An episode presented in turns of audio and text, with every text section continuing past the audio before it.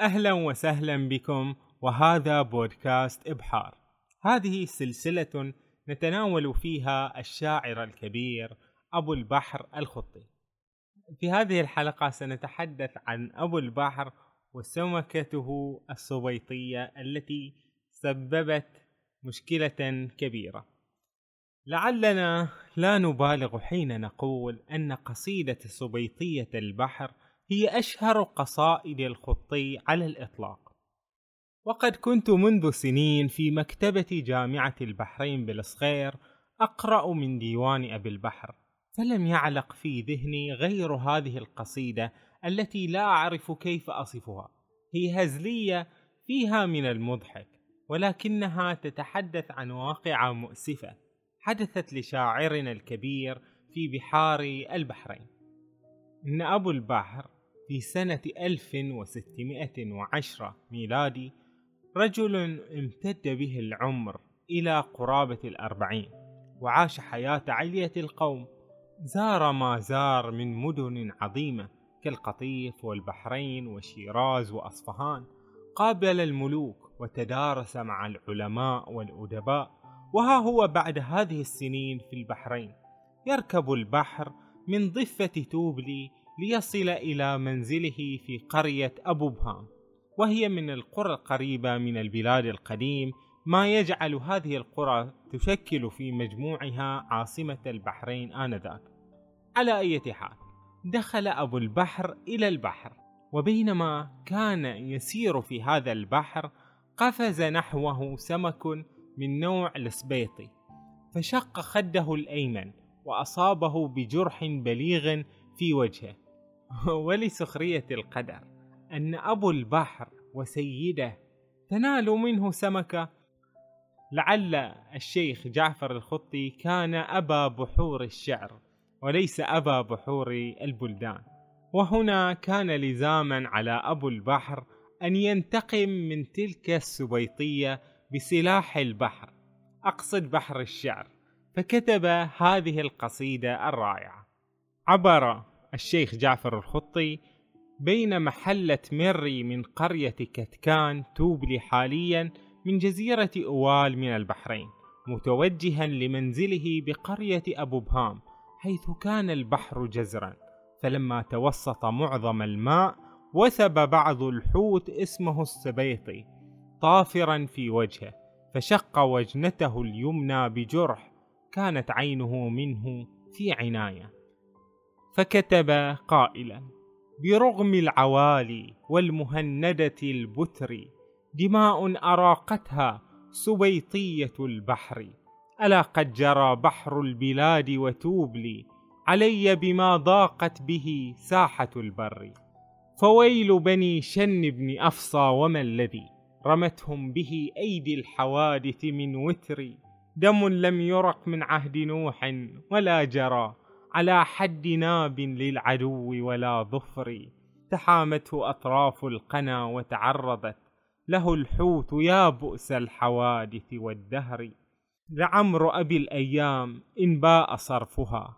بثأر امرئ من كل صالحة مثري فلا غرو في الأيام بين صروفها وبين ذوي الأخطار حرب إلى الحشر. ألبلغ الحيين بكرا وتغلبا. فما الغوث إلا عند تغلب أو بكر. أيرضيكما أن امرئا من بنيكما؟ وأي امرئ يدعى إلى الخير والشر؟ يراق على غير الظبا دم وجهه ويجري على غير المثقفة السمر. وتنبو نيوب الليث عنه وينثني أخو الحوت عنه دام الفم والثغر. ليقضي امرؤ من قصتي عجبا فمن؟ يرد شرح هذا الحال ينظر إلى شعري. أنا الرجل المشهور ما من محلة من الأرض إلا قد تخللها ذكري. فإن أمس في قطر من الأرض إن لي بريد اشتهار في مناكبها يسري. تولع بي صرف القضاء ولم يكن لتجري صروف الدهر إلا على الحر. توجهت من مري ضحى فكأنما توجهت من مري إلى العلقم المر. تلجلجت خور القريتين مشمرا وشبلي معي والماء في أول الجزر. فما هو إلا أن فجئت بطافر من الحوت في وجهي ولا ضربة الفهر. لقد شق يمنى وجنتي بنطحة وقعت لها دامي المحيا على قطري. فخيل لي أن السماوات أطبقت علي وأبصرت الكواكب في الظهر وقمت كهدي ند من يد ذابح وقد بلغت سكينه ثغرة النحر يطوحني نزف الدماء كأنني نزيف طلا مالت به نشوة الخمر. ووافيت بيتي ما رآني امرؤ ولم يقل أو هذا جاء من ملتقى الكر فها هو قد ألقى بوجهي علامة كما اعترضت في الطرس إعرابة الكسر. فإن يمح شيئا من محياي أثرها بمقدار أخذ المحو من صفحة البدر فلا غروة البيض الرقاق أدلها على العتق ما لاحت به سمة الأثر. وقل بعد هذا للصبيطية افخري على سائر الشجعان بالفتكة البكر. فلو هم غير الحوت بي لتواثبت رجال يخوضون الحمام إلى نصري فإما إذا ما عز ذاك ولم يكن لأدرك ثاري منه ما مد في عمري أضر على الأجفان من حادث العمى وأبلى على الآذان من عارض الوقر.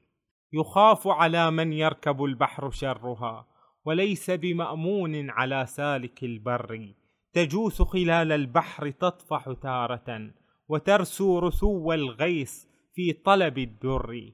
تناول منه ما تعالى بسبحه وتدرك دون القعر مبتدر القعر. لعمر أبي الخطي إن بات ثاره لدى غير كفو. وهو نادرة العصر فثار علي بات عند ابن ملجم وأعقبه ثار الحسين لدى شمر.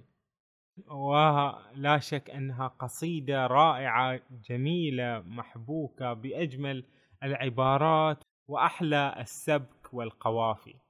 والمتأمل في القصيدة يرى كيف أن هذه السمكة المجهولة في بحر البلاد وتوبلي كسرت كبرياء أبي البحر ومجده وكيف وهو من يعرفه ويجله الناس في كل مكان.